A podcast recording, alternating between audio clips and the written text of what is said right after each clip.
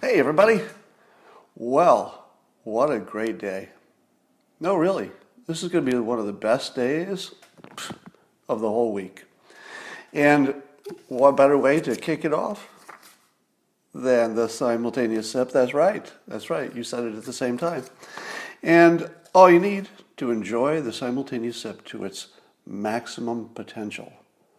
I'm talking maximum potential here. We're talking about the kind of simultaneous sip that will boost your immune response. I'm talking about the kind of thing that will move mountains, change civilizations.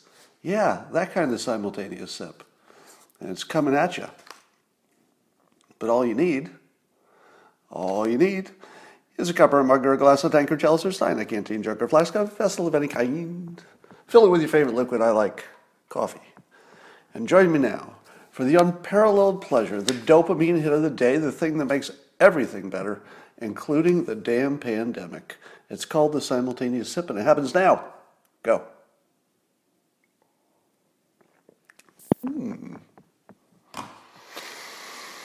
I feel like I could eat raw pangolin right now. Wouldn't bother me. Nope. Easy. Um, weird comments today. Let's talk about my notes instead of your weird comments about hot dogs, and I don't even want to read the rest of that stuff. it's a weird day today. All right, I noticed this morning that I've got 150,000 views for my video that's pinned on my Twitter feed, uh, teaching you the user interface for reality. And uh, 150,000 views is a lot for what I do. And I, actually went back and watched it again like a viewer. There's a, a strange phenomenon that happens when I make these videos and I, I, first noticed this when I used to give speeches and a lot of interviews, uh, live interviews. I would do, I could do an hour long interview, and when I walked away, I would have no memory of it. I mean, I would have a general memory of it, but I wouldn't really remember what I answered or what I talked about because I do so many of these. And so I did the, uh, the, the user interface to reality video, and I kind of forgot about it instantly the way I always do, not in any special way, but the way I always do when I walk away. It's like, okay, I know I talked about that general topic, but I don't have a, I don't hold it in my memory as a whole. So when I when I watch myself on playback, I have this weird experience of watching it like like I'm watching it for the first time, like it wasn't me who just said it 24 hours ago. it's the strangest thing. It's like a, it's like a third party experience where you're just watching somebody else because I don't know what I'm going to say. Just like you don't when you're watching it because I don't remember what I said in what order. And as I'm saying it, I'm watching it. And I had the weirdest experience watching myself talk uh, and saying things I didn't quite know what I was going to say as I said them. But here's the, the thing that I got out of it I did not know how much persuasion technique I build into just my regular communication uh, until I watched it as you know just an observer, which I typically am not in my head. And I thought to myself, my God. Somebody says, Were you high? Yeah, I was, of course. Um, but was it the evening? Uh, you, should, you should know the answer to that question. But that's not why I don't remember them. The reason I don't remember them is common over my entire career, no matter what my mental state. Uh, but you should watch, if you watched it once for the content, you might, if you're just interested in technique, especially if you've read Win Bigly. If you've read Win Bigly, look at the persuasion technique that I use throughout, and especially look at the this one variable, which I actually talk about in the video, which is curiosity watch from the very beginning how I how I tweak your curiosity to keep you for what is a pretty long video, and then ask yourself if you can feel it as it's happening. So that, that's the fun part. So see if you can feel yourself getting curious and actually feel the persuasion trapping you to watch the rest of it. just interesting to see if you if you felt it. All right. The biggest fake news of the day is about testing. Uh, this is I would call this a double fake news. So basically, it's fake news on Fox News, it's fake news on CNN. It's just all fake news. Here's what I think is happening. So this is my best interpretation of what's happening. I won't give this 100%, but it feels like this is what's happening. When the administration says that, uh, and the president says specifically, anyone who wants a test can get one, is that true? Because he says it multiple times, said it yesterday. Anyone who wants a test for the coronavirus can get one. Or is it true, as CNN is reporting uh, consistently, it's not just not true? Uh, Bill Gates would say it's not true. That we don't have as much, you can't get a test just because you want one, and we don't have enough. So they can't both be true, right? Can it be true that everyone who wants one can get one at the same time that we don't have enough? Can they both be true? So one of them is true and one of them is a lie, right? Which one is it? Both lies. Both lies. Here's the answer, I think. I'll give you my theory. I think that when the president says anyone who wants a test can get one, uh, he's talking mafia talk. Here's what I mean. Hey, uh, doctor, can I can I get a test? Uh, why do you want a test? I just want a test. I mean, I think I might have it. You know, it'd be nice to know if I had a, if I had it. Um, maybe I want to be around old people or something, but I want a test. And then the doctor, who also in my example happens to be a member of the mafia, just to make it interesting, the doctor says, You don't want that test. And then the patient said, No, I do want the test. I'm just curious. I'd like to see if I have it. Could could mean a, a big difference to me. And the doctor says, uh, these, these tests, you only want these if you've got symptoms. And the patient says, No, I want it. I don't have any symptoms. I just, I just want it. And the doctor says, you don't want that. You don't want that. You only want that if you have symptoms, or if you're being contact traced because you had contact with somebody else, or you're part of our random selection for testing the antibodies. Those are the three times you want it. The other times, you don't want it. Oh, so I can get a test if I want it, but you're telling me that I don't want it. Now you got it. You got it. You can get it if you want it, but you don't want it in those other reasons. Right? oh, yeah, I guess that was my Dr. Fauci impression. It wasn't supposed to be Dr. Fauci. Let's not make this ethnic. That's my generic mafia impression um, from The Godfather. Could you recognize it? I thought it was spot on. So I would say that both sides are lying by omission. The Trump administration is lying that anybody can get one. And, uh, you know, of course, if you're talking about 50 states, there's some little anecdote about Ohio doesn't have enough of whatever. I'm sure it's true that in some places they're struggling to get enough because that would just be normal, right? 50 states, they're not all going to be equally ready. That wouldn't even make sense.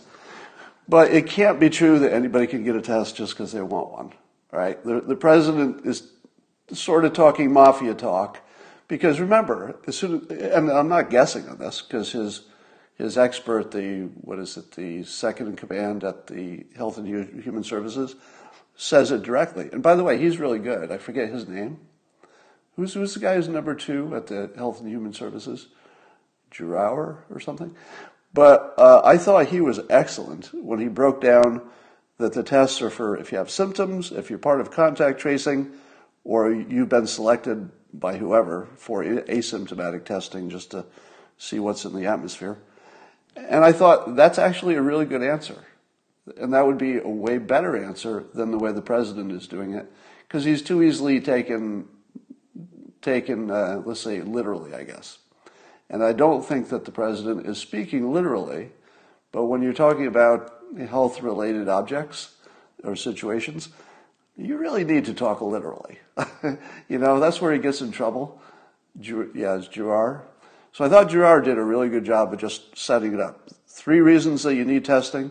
We do have enough testing for those three reasons.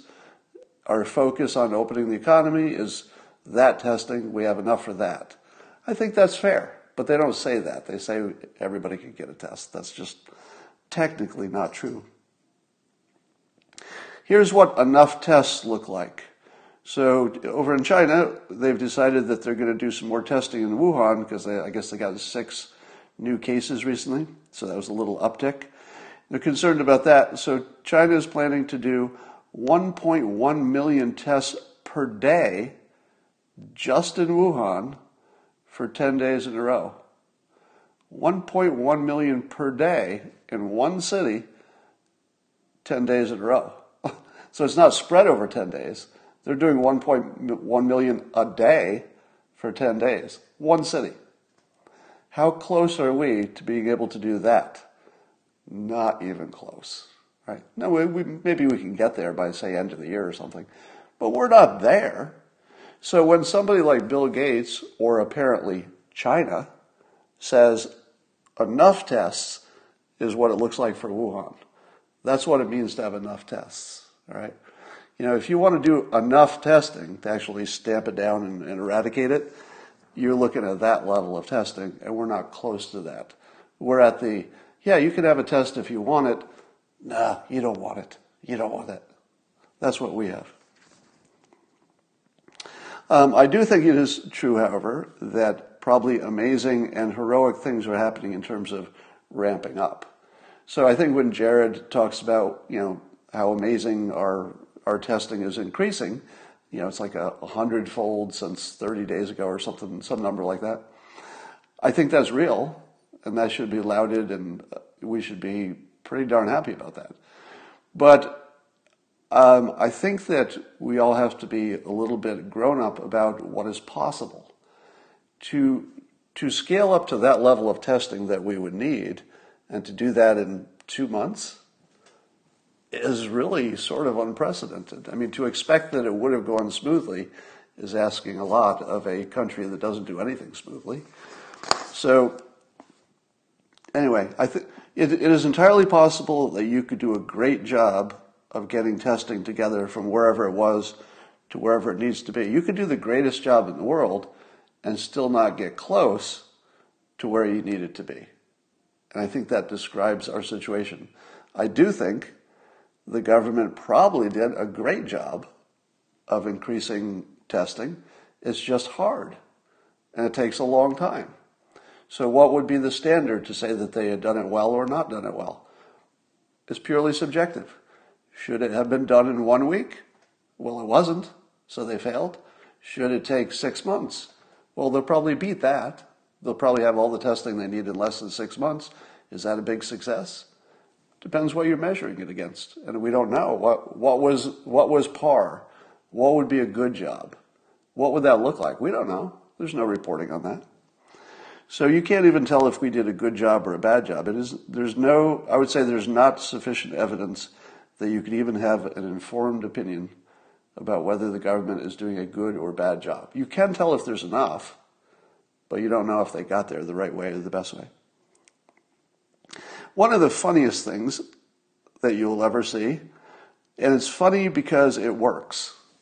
You know when, when somebody does a really dumb trick and it works? and you think, oh, that shouldn't have worked. That is the dumbest trick in the world. It's so obvious what you did. How does that work? And CNN did this. They ran a uh, poll in which they were uh, asking people in the CNN poll who they trusted the most to give them accurate information about the coronavirus situation. And on CNN's poll, interestingly enough, uh, they found that people trusted CNN more than they trusted Trump to tell them about the coronavirus. Now, here's the funny part why in the world would people not trust Trump? What would cause that to happen? Could it be nonstop reporting by fake, fake news CNN that he had wondered aloud about drinking household disinfectants? Which, of course, never happened. Could it be that they're reporting on uh, his hydroxychloroquine, which was smart risk management um, conversation by adults, which they turned into he wants to kill people for no reason? Could it be that the reason that CNN viewers, or at least anybody who saw a CNN poll, I don't know if they were just viewers, I hope not, uh, if it was a decent poll, uh, why, why is it that people might not trust Trump? Well, well, maybe because all the reporting is fake, and people believed it. When uh, uh, Kayleigh McEnany, the uh, new press secretary, was asked why she used to think something about Trump and then she changed her mind and she said, "Well, I, I used to read, uh, I used to listen to CNN and naively believe it," which was a hilarious answer. Doesn't CNN's poll kind of answer itself? Like they actually had the guts to deliver fake news about what Trump was saying for months and then do a poll of whether you trusted uh, Trump's Trump's opinions, and they weren't even real ones. Now that takes guts. Okay, you have to admit that's funny, right? I mean, isn't it kind of funny that they can get away with this? They they can make up the news and then blame it on Trump. Uh, here's a little thing that I just thought was funny. So I watched the press conference. I think many of you saw it yesterday, in which the reporters were wearing masks and the president wasn't. Now, we've all talked about the president not wearing a mask. He, I think he just doesn't think it looks presidential. And I'm not so sure he's wrong about that. I, I'm a little bit on the fence on this one. Because Trump's instincts on this stuff, the, the visual persuasion, are really strong. So I would say that he is probably taking a chance. Not probably. I mean, if he's not wearing a mask, it's riskier than if he were. So let, us agree that that's just um, statistically a truth. But how much of it is, how much of a risk is it for any one person who is otherwise healthy? It's not the biggest risk in the world. You don't want your president to take risks, but that's not the biggest risk in the world. If everybody else is being tested and he's not shaking hands anymore, that sort of stuff. So you can see why Trump would take the chance, but you could also see why a reasonable person would say maybe you shouldn't or be a better role model or whatever. But anyway, you can see the argument. The part I loved is that the reporters didn't have an option. the reporters, so, so here's the visual for me that, that Trump wants the press to shut up. And they get up and they've got masks literally covering their mouths and they're mumbling. I have a question. I have a question that you can barely hear through my mask. But the president doesn't have a mask. So the fact that the press was literally muzzled and, and we watched it, they stood up and they were muzzled. And then the president wasn't muzzled. I just loved the visual. It was just this, this wonderful moment of where the president was getting a perfect visual persuasion. now, you know, you could argue that he ruined it by getting snippy at the end and, and walking off. But uh, even at the end, it, my, my impression during the entire press conference is that he was boring, but in a good way. You know, every now and then you want, you want Trump to be boring, right? Because you don't want him to make news on some topics. And every time he talks about uh, uh, the science or anything about coronavirus, in my head I'm saying, no, don't do it. Don't do it. just just talk about the political stuff. Don't talk about the science. No, no, don't go there. And then he goes there. But the thing the thing I always say about Trump is that he doesn't know how to be uninteresting. I don't, it's it's the most consistent thing you've ever seen. He can't be uninteresting. So he gives the press conference totally totally straightforward. Um, didn't get too political, stuck to the facts, seemed just professional and, and competent. And I thought to myself, yeah, that's good. It's professional, competent, looks like he's on the ball. I'm a little bit bored. I think I'm watching an Obama press conference. And then at the end, he gets all snippy with the press. You don't need to know the details, but he, you know, he, made the, the end of it memorable, not in a good way because he just walked away after a while. Thank you very much. He was out of there. And I thought to myself, well, there it is. He cannot make an appearance boring. He doesn't know how to be boring. So at the end, he'd been boring the entire time. He's like, well, put a little dessert on there. And, and now it's national news. Um, let's see. Let's see, let's see. Uh, we got other stuff here. One of the most interesting elements of the fake news, and let's call this a battle between the left and the right news, is this frame. Was Trump a big success or a big failure? And was uh, Andrew Cuomo a big success or a big failure? Well, it seems to me that both Cuomo and Trump largely followed the advice of experts for pretty much everything, wouldn't you say? As far as we know, right? I don't think either Trump or Cuomo departed from experts, but there might be one exception for both. The one exception, I believe, at least the way it's being reported, is that Trump departed from experts when he decided to close travel from China, except for U.S. citizens, and and uh, that was right. So now we, we agree that Trump defi- def- he de, uh, what, what would you call him? He did what the experts were not telling him to do, and now we all agree that that was the right decision. But otherwise, I think he just did what the experts told him to do. Now, the states are not doing what the experts told the states to do, but that's sort of on the states. So Trump was compatible with the experts except for one big, big call, a very big call, which he got right. Is that a fair uh, defied, thank you, I couldn't come up with the word, defied the experts. Um, is that a fair summary? Could you, do you think that even the other side would say yes?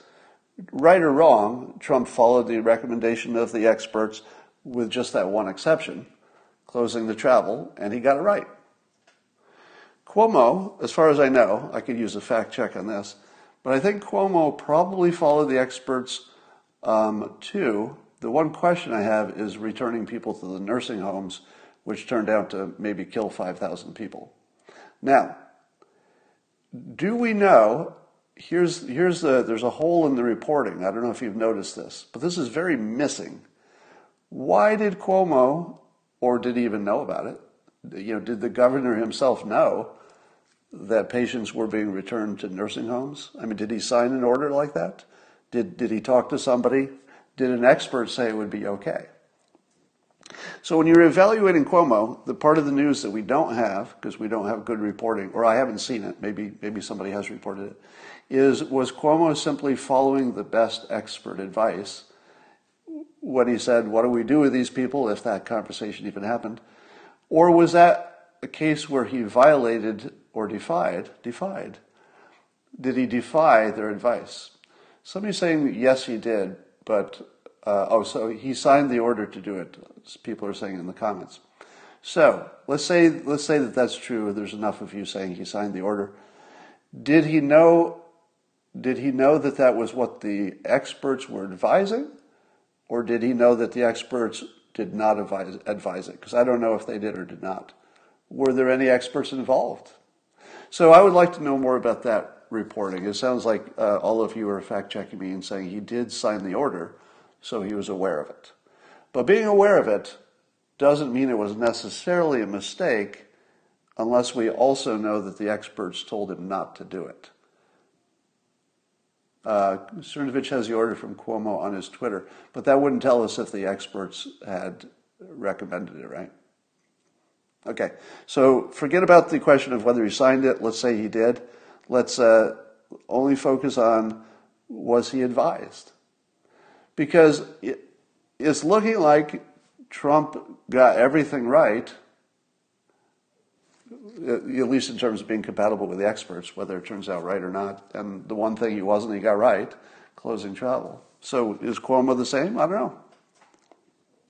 I will say this again and again and again when we're blame, we're looking back in the past in this fog of war. Once we have our perfect vision of the future, you know, we'll be so smart in the future, and we'll look back and say, "Well, we should have done this, we should have done that." And I'm not going to stand for any of it, whether it's Trump mistakes or Cuomo mistakes, alleged mistakes, real mistakes, any other governor's mistakes, any expert's mistakes, any of it, because we were asking people to make decisions without without the benefit of all the information. That, that was the task our leaders were given, you know, our experts and our leaders. Please make our decisions We all understand we don't know what is the right answer. And, and we're going to have to guess and we're going to have to adjust. Guess, adjust, guess, adjust. So when you ask your leaders to guess what's right, try it, and then adjust, because that's the only thing we had. We didn't have good information. You know, wouldn't it be great? Use all our great drugs on our great information. We didn't have any of that. We were totally in the dark. And so if you're totally in the dark and the only thing you can do is try stuff and then adjust, and then we note that our leaders were doing exactly that, trying stuff and adjusting, I'm not going to, I'm not going to tolerate for this governor got it right and this one didn't. Because if you got 50 governors, somebody's going to get it right. Does that mean they're the smart ones? Does it? Because you can't demonstrate that. You can only demonstrate that it was done 50 different ways and they got 50 different results. You're not going to really know who was the smart one. You're really not. So we should be easy on ourselves, meaning our leaders who had to make those decisions, be they Democrats or be they Republicans. I know it doesn't work that way, but we should. All right. Here's the here's the weirdest thing. Oh, I love the fact that uh, I think Tucker Carlson's the only one who talks about this that there actually is no uh, evidence of Russian hacking on the Podesta's uh, email. Did you know that? That uh, because it's been reported as just a fact that we know the Russians hacked this, but if you actually dig down, now we know with the Obamagate stuff coming out that we actually don't know that. And I think you remember very early on when I was talking about it, the way I was talking about it was this how is it we know that Russia was hacking? Because if we know that Russia was hacking, I don't know what hacking is. That's the part I was lost on. I was like, are you telling me that the, our highest level government spy hackers leave a trail that, that tracks right back to them? The, the, those are like the best hackers in the world working for top secret intelligence agencies. They don't know how to, how to hack something without leaving a trail. So that part was just mind boggling to me that anybody believed that we could actually know. Certainly, you could leave a trail that it was someone else, couldn't you? Isn't that common? So I always took that as I hear what you're saying, that you know Russia did it. I hear you're saying that you got your secret sources. Well, I'm not going to buy the, the Seth Rich part of that story. you know, I, I don't rule anything out if I don't have reason to rule it out, but I don't have a reason to rule that one in. All right. Uh, so here is this two world thing happening with Obamagate. First of all, I very much love the fact that President Trump has embraced the Obamagate hashtag uh, and label because Russia collusion has now been rebranded. It was the final step. Because it was one thing to say Russia collusion, Russia collusion, but that brand of the topic made Trump look guilty. Just, just when you talked about it, because they had Russia collusion right in the name of the topic. Well, now that we know that that didn't happen, at least in terms of the, the president's involvement or the administration, uh, it needed a new name. And Obamagate is just sort of perfect political branding. Now, I'm not saying you know, I'm, I'm not giving you a, a moral opinion. I'm just saying that it's effective from the Republican perspective to call it Obamagate. You saw how sticky that was. It was like the major trending thing. And it also, it just, just the name of it now puts it on Obama. But here's the question. What do we know that Obama did? Here's what we know, here's what we know and then I'll tell you what the two worlds have divided into. Okay? Here's what we know that Obama reportedly voiced concern. Voiced concern. So this is not gave an order. He simply was voicing concern about potential Russian influence with the Trump administration. Now that's that's what the uh, the reporting is. So the only thing we know is that uh, Obama asked the question, I think of Comey and uh, Yates, should we do anything differently because there's some concern about Flynn and uh, Russia. Now, is that illegal? Is it illegal or even unethical to wonder aloud whether there's any kind of Russia connection that's important to know with Flynn? Now, you say to yourself, but Scott, there's no evidence that there's a problem. But you know, everything, everything that matters with whether this is an Obama gate or just a, a series of bad decisions by individuals, the difference is what Obama's internal mental state was and, and what the internal mental state of Comey and Yates were when they had the conversation. That's not in evidence. The thing we don't have in evidence is what anybody was thinking. We only have in evidence what people were saying.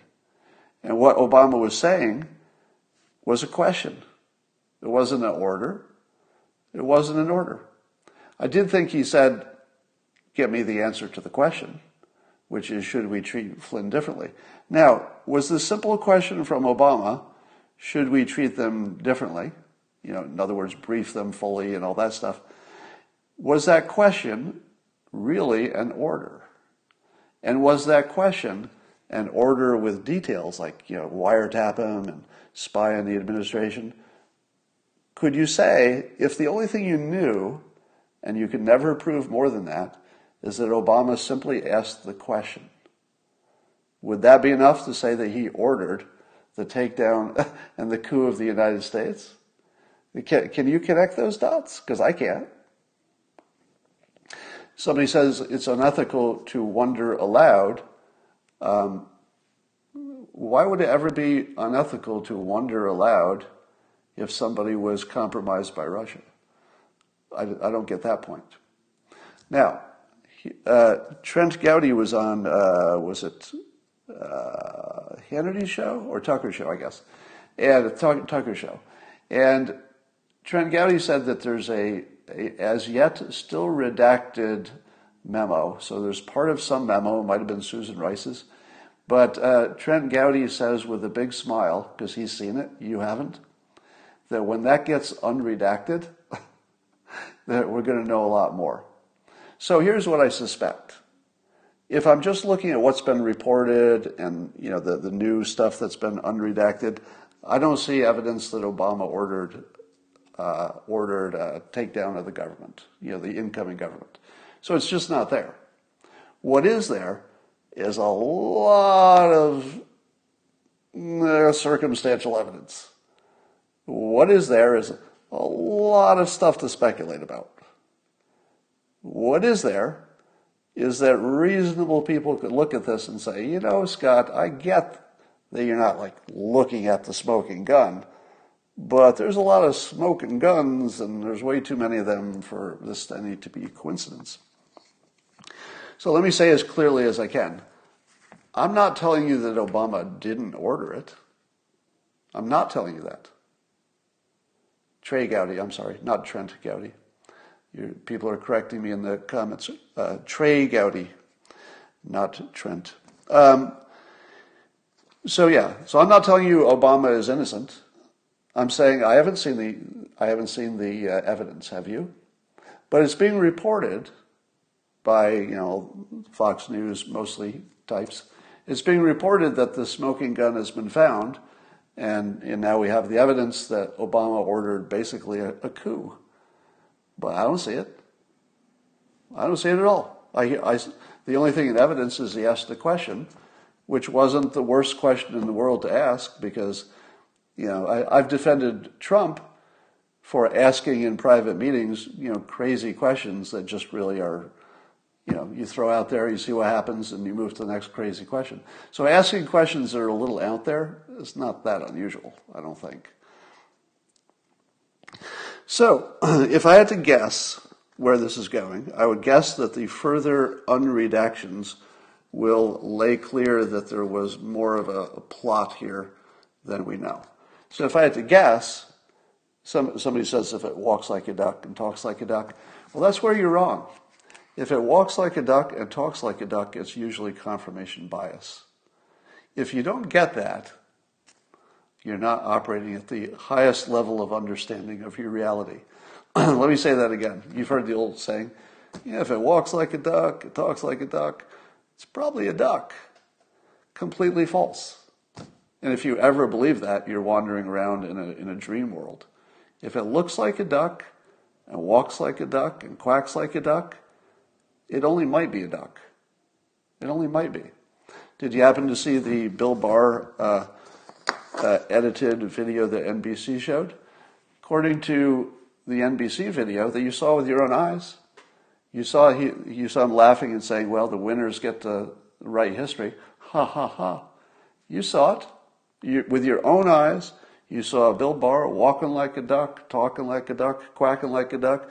How could how could you be wrong? He was just laughing at winning and ignoring the rule of law. You saw it with your own eyes. How could he be, how could he be wrong? It's right there.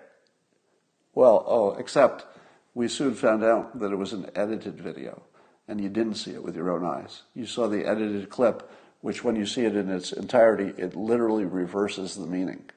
Because he says, you know, winners write the history, but, you know, we hope it'll be written compatible with the rule of law because it needs to be, basically. Paraphrasing. So if you're still stuck in walks like a duck, quacks like a duck, it's a duck, you've missed the last three years because it's all walks like a duck, quacks like a duck, but isn't a duck. President Trump did not suggest drinking bleach. He did not call neo Nazis fine people. But a lot of people saw it, except they didn't. They think they did. They thought they saw the duck quacking and walking. How could it not be a duck? I saw it. Duck, duck, duck. It's a duck all the way. Except it wasn't in any of those cases. It's never a duck. So you need to lose that mindset. However, I would predict that things are, seem to be heading in a direction where we will know it's a duck. so don't worry. I feel like I'm going to end up where you are because some of you, um, I know that those who watch me regularly can get uncomfortable if my opinion differs too much from yours because I, I, hear that all the time. Um, but I expect that our opinions will converge. It's just that you're there, you're there based on circumstantial evidence. I need a little bit more. I don't think you're wrong necessarily. I just think that maybe you're a little ahead of the evidence that's been presented. That's all. But we'll probably end up in the same place. Um, the other thing that I thought was interesting, and again, I found this out on Tucker's show. I got to tell you, Tucker Carlson's show is just one of the best things ever. I mean, you know, I, I, have my quibbles about some of the stuff that's on there, but that would be every show. Uh, I mean, any show I would have some quibble about that.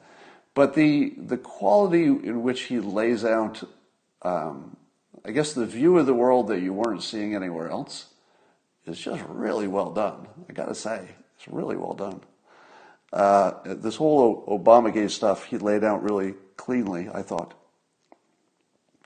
Um, here's my question Where's the worse than Watergate guy? Where's Carl Bernstein? Because I'm not going to be happy until I see Carl frickin' worse than Watergate Bernstein go on CNN, ideally CNN, and say, you know, if I'm being honest, if I'm being honest, Obamagate is way worse than Watergate. now, I don't think he can say that yet because for the same reason that I'm not saying it. Because I think you need that. That gun isn't quite smoking in my world yet. I think it will. I think we'll re- unredact until we know what's going on. But I just need to see Carl Bernstein say, I got to admit, Obamagate's worse than Watergate. Because if the allegations are true, it's far worse. It's not even close, wouldn't you say? Not even close. Somebody said, What is the threshold for evidence? The threshold for evidence would be uh, something that is reported reliably that Obama said. That's it. So if all he did was ask a question, that's all we know. But if he said, go take these guys out, investigate them, anything like that, any direct order, or it could be even a note by an assistant. So it could be an assistant's note that says, you know, the boss wants us to do this or that. I would take that as, you know, if those notes were taken at the time, I would take that as evidence.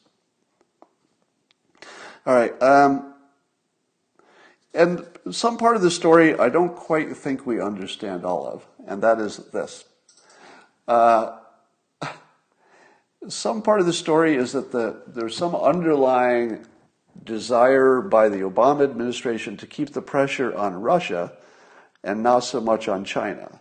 So Obama wanted to be a little bit more anti-Russia, friendlier with China, and knew that the Flynn and the incoming administration were the opposite. That they would be a little friendlier toward Russia, a little less friendlier toward China. And I asked myself, what's behind all of that? Don't you feel like there's some kind of money thing behind that? Because if you were to look at it on the surface, and Tucker said this last night, um, Flynn apparently was was uh, writing off Russia as a declining power, one that's not actually a risk to the existence of the United States. Isn't that just true?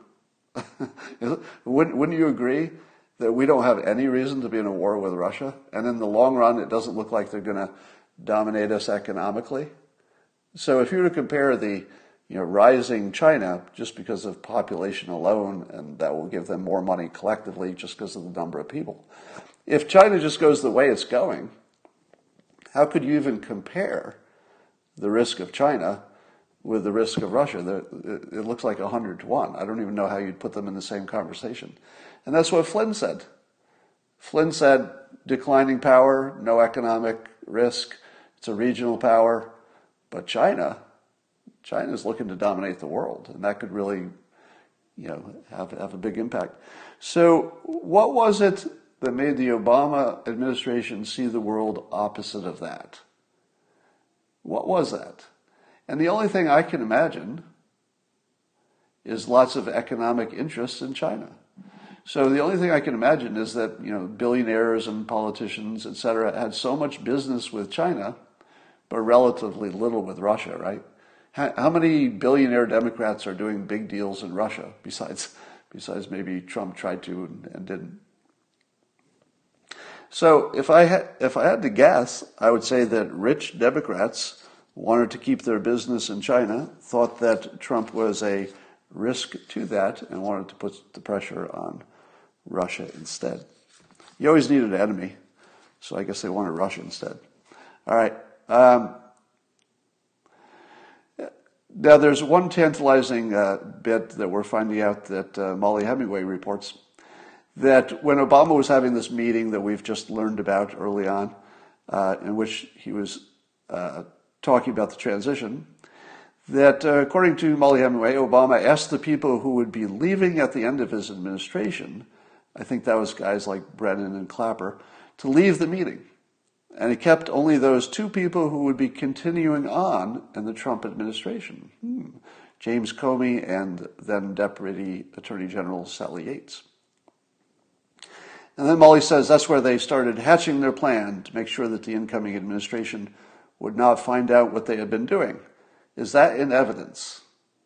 Is it in evidence that that's where they started hatching their plan to make sure that the incoming administration would not find out what they had been doing or what they had planned to continue doing in terms of spying on the Trump administration. Um, is that in evidence? I would say I would need I would need to see the documents that supported that. All right. Uh, yeah, and I guess that's that's where we're at. So we're we're just interpreting that conversation as meaningful or not meaningful, depending on who you are. All right. Here, here are some things affecting this coronavirus stuff that are sneaking up on us.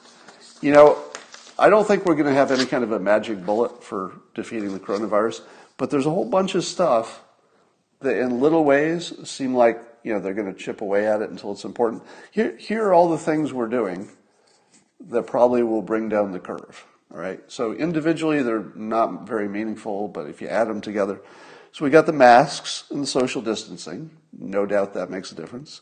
We, we now know that the nursing homes have to be extra protected, and that should cut the deaths in half, wouldn't you think? If the only change we made was better protecting nursing homes, death rate gets cut in half. So we know we'll probably do that right. We, the hydroxychloroquine seems to have some effect. It's not a magic pill, but it does seem to help. So you got a little bit of that going on. The, apparently the ventilator situation, we're getting smarter and not killing people with ventilators. Now, so if, if you were to simply subtract from our death toll all of the nursing home deaths, which we now know how to prevent, and also all of the ventilator caused deaths, which are tragic, and it happened when they thought ventilators would make things better, but probably were making things worse and actually killing people. So if you took away all the ventilator deaths that we now know better how to avoid with the nose cannulas and the you know proning people on their stomach and all that, the, the new techniques that they're using, those two changes alone might drop the number of deaths by half, wouldn't you say? And then you add on to that uh, just knowledge that we have uh, with the testing. You know, we can test better, and and even knowing that, I think um, the African American community and especially men are getting whacked harder, and you can't directly turn that into action. It's hard to say we know which groups are getting affected, and then directly turn that into something useful. But I feel like we might be. I mean, just the fact that uh, if we know that um, the black population has twice as much problems in terms of outcomes, there might be some way to you know, use that information productively to protect a group of people better than, than we're doing. So just the fact that we know more has given us tools to you know, attack this thing. And I, I think it has to be said that we probably have a pretty good chance of keeping the, the curve flat uh, for, for a good while. The uh, projections on death, at least one model has 137,000 by the end of August. Where is that compared to what you thought it would be? Of course, we don't know if that's real yet. Uh, but compare the 137,000 projected deaths from coronavirus, of which many of you suspect are being overcounted, to the regular flu deaths, which we now suspect are close to zero. if you've missed that story, uh, I talked about the, the doctor who looked into uh, how we count regular flu. It turns out the way we count the number of people who die from the regular annual flu is we don't count them. That's it. Nobody's ever counted it. We don't count how many people die of the regular flu. It's determined by an algorithm. They've got some model so basically, we have no idea. So it's not, it's not a coincidence that you don't know anybody who died of the regular flu, but you probably do know somebody, or you know somebody who knows somebody who died of coronavirus. Because you're saying to yourself, well, if the numbers are somewhat comparable, why do I only hear about people dying from this one thing? And my whole life, I've never heard of anybody dying from this other thing. Some of you have heard of people dying of flu, but it's rare. So the real number of people who die from the regular flu might be a few thousand every year. A few thousand. That's it. So you should be conf- comparing, let, us pick a number. Let's say 5,000. So 5,000 for regular flu, that's probably the real number. The reason that it's inflated is so you'll get a shot. it's so you'll get a vaccine. Of course, they want to scare you with the flu, so you'll take it more seriously. Um, so, that, so let's say that the new estimate is uh, over 130,000 more deaths than the regular flu. If you were to buy those projections, and I don't know that you necessarily would, would you say, uh oh, I changed my mind? I thought it was no worse than the flu when the information I was getting, which was flawed, was that the regular flu is, you know, 20 to 60,000. This one's going to be around 60,000. They looked about the same to me. Is there anybody yet who is willing to say, okay, you got me. This is not the regular flu? Have you seen anybody do that yet? I don't know if I've seen anybody explicitly say, okay, I was fooled. I thought it was no worse, but now I'm seeing these numbers. Now I know how you counted the regular flu. Wow, these are completely different. I don't know if anybody's having that realization. Um, the Supreme Court stuff is sneaking up on us because I guess they have some huge things going on. deciding whether we could look at Trump's taxes right before election. I mean, how cool is the movie? I mean, you might hate it or love it, but how cool is it that sometime over the summer you may or may not get a look at Trump's taxes? Now, I don't think we should. In my opinion, it's just uh, it's unnecessary, and um, it just gives political fuel for for taking things out of context. So basically, Trump's taxes is a gigantic opportunity for his enemies to take things out of context. That's it. Misinterpret it, take it out of context. So it would be a gigantic story. Most of it would be fake, as we know. Um, but that's not even the only thing happening. They're talking about DACA, LGBTQ rights. I don't know exactly what that's about.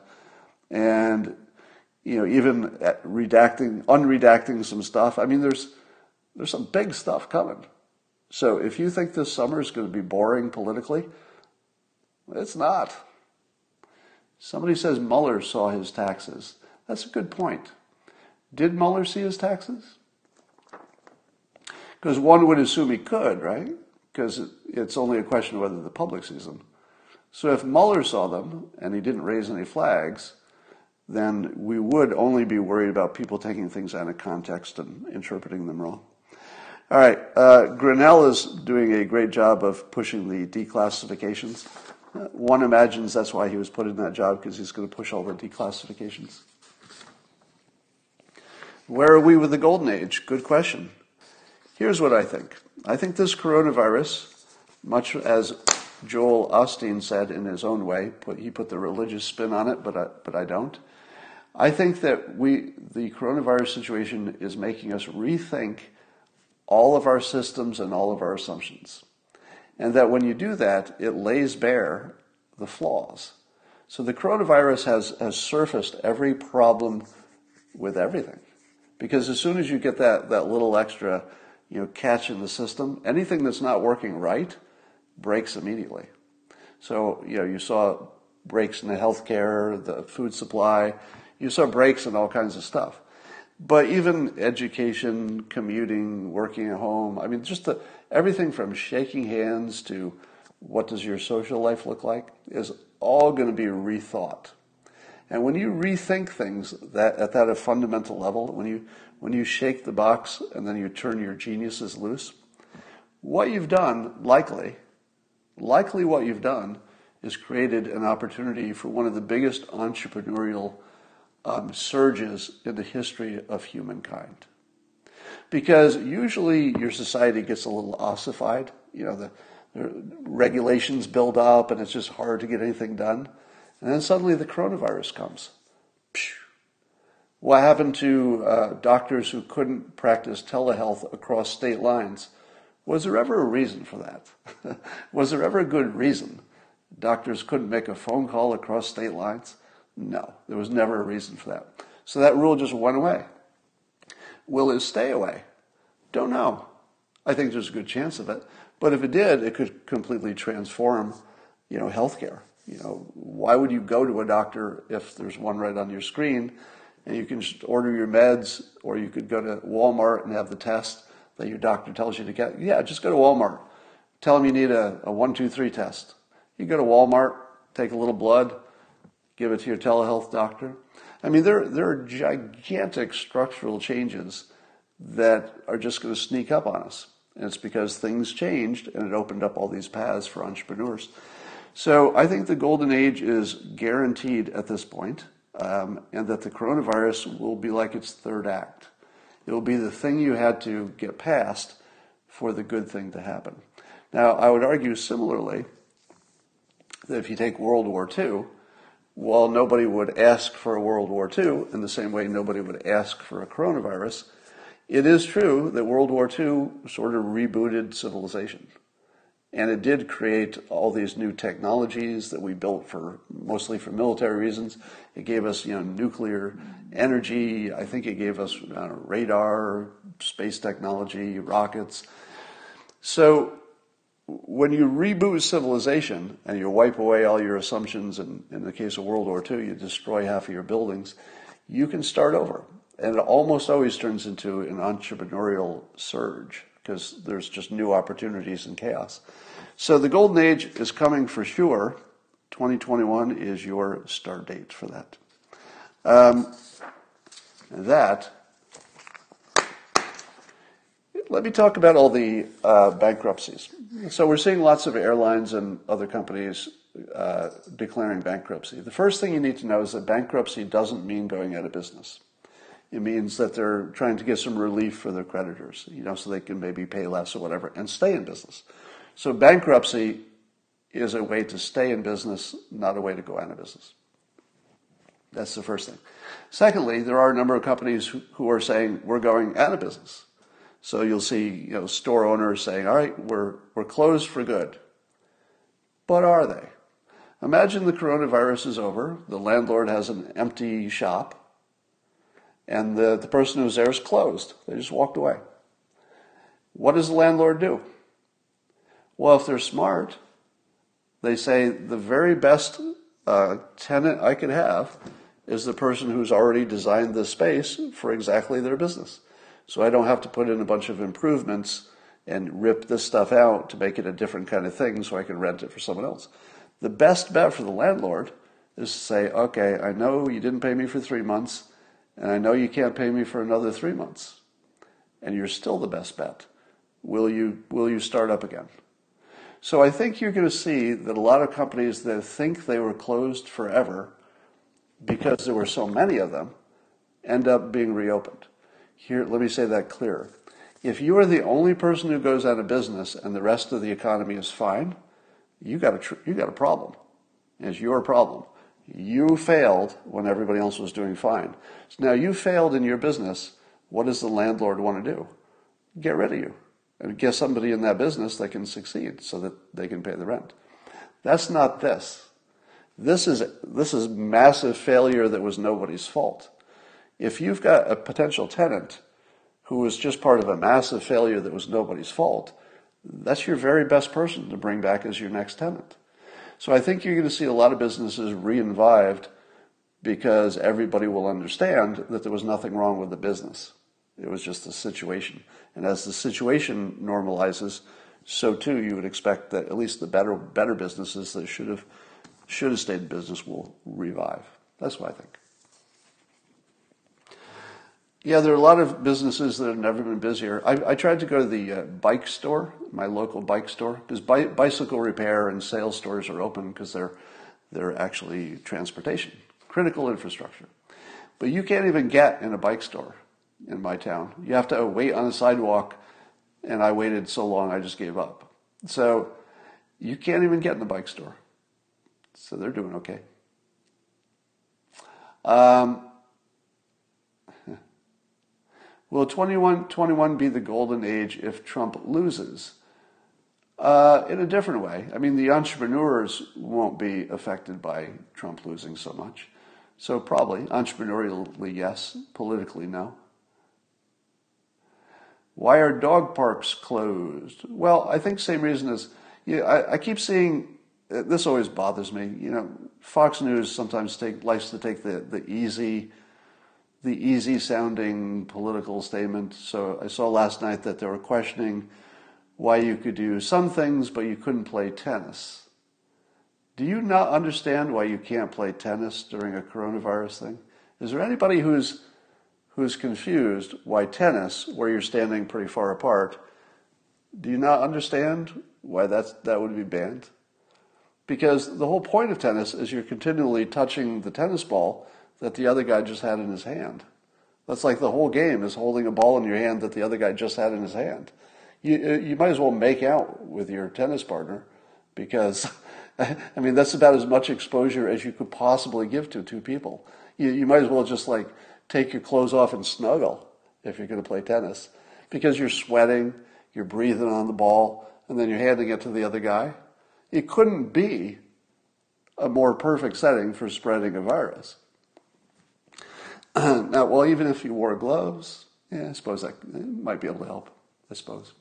But still, you know, the virus would be flying off the ball and it's airborne, right? every time you hit the ball, in theory, every time you served and you hit the ball, the, the air droplets would come off the ball and, and into your into your face. So I don't think there's a glove solution. So when I watch Fox News and they say, these crazy rules that don't make any sense, why can you take a walk in the park or whatever, but you can't play tennis? Well, there's a reason. There's a reason. Here's the other one. You can walk on the beach, but you can't sit on the beach. And Fox News acts like they don't understand why that's why that would be different. Let me explain it to you. If you're walking on the beach, you almost certainly are keeping social distance, except for the person you're with who probably came from your house. Right? If you sit on the beach, imagine a bunch of teenagers sitting on the beach.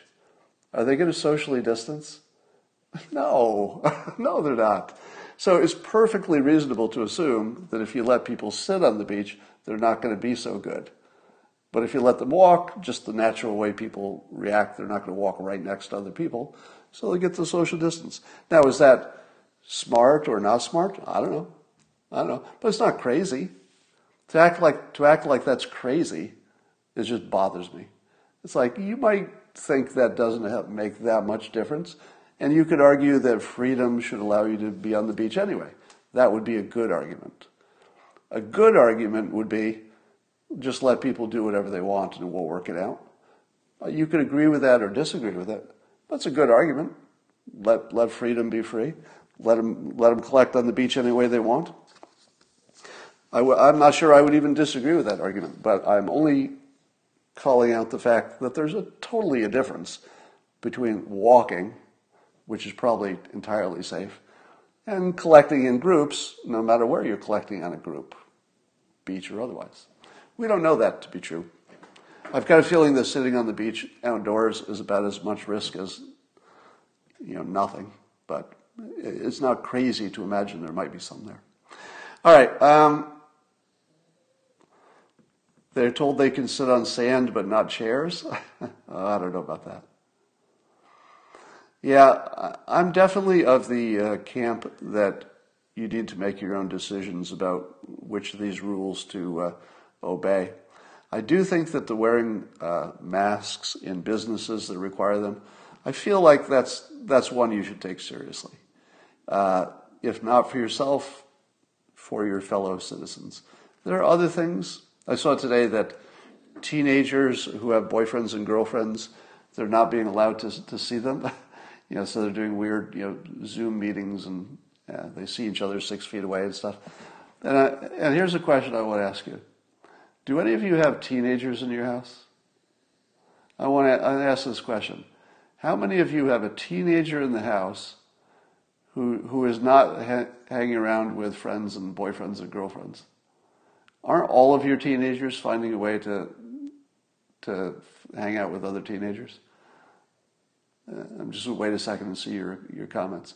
My, my assumption is that the, the amount of cheating on these guidelines is massive and that people are just sort of doing it on the down low.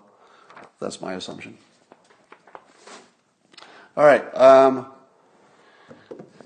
Elon Musk instead of Elon Musk. What, shouldn't Elon Musk make us a mask? I'll tell you that here's the mask I want. I want the mask that has a built-in uh, far UV light so that it's killing whatever's behind my mask all the time. It's just, it's just on. You know, it's just little UV light shooting at my lips. It's just killing anything that gets near. Why can't I have that? Why can't I have the Tesla of masks?